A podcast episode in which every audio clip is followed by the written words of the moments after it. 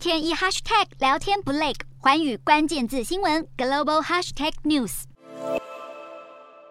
一下车先热情握手寒暄，乌俄战争迈入第四个月，引发全球粮食危机。俄罗斯外长拉夫罗夫八号抵达土耳其，与土国外长卡夫索格鲁就相关问题讨论。卡夫索格鲁表示，俄罗斯要求结束制裁，好让谷物进入全球市场是合理的。对于土俄两国一搭一唱，乌克兰驻土耳其大使表示，任何确保乌克兰谷物从黑海安全输出，只要没有乌克兰的参与，都不可能达成协议。而俄罗斯不止阻碍乌国粮食出口，现在更更传出俄国偷取谷物并转运到其他国家。一名乌克兰记者更直接在记者会上质问拉夫罗夫，尴尬的拉夫罗夫不直接回应。而乌克兰农业联合会副主席马恰克则表示，俄罗斯从占领的乌克兰土地上窃取约六十万公吨谷物。根据美国记录到的证据，其中有十万公吨已经转送到叙利亚，但目前无法证实。不过，乌克兰将针对遭窃的谷物以及农家财产遭到破坏，对俄罗斯提出赔偿要求。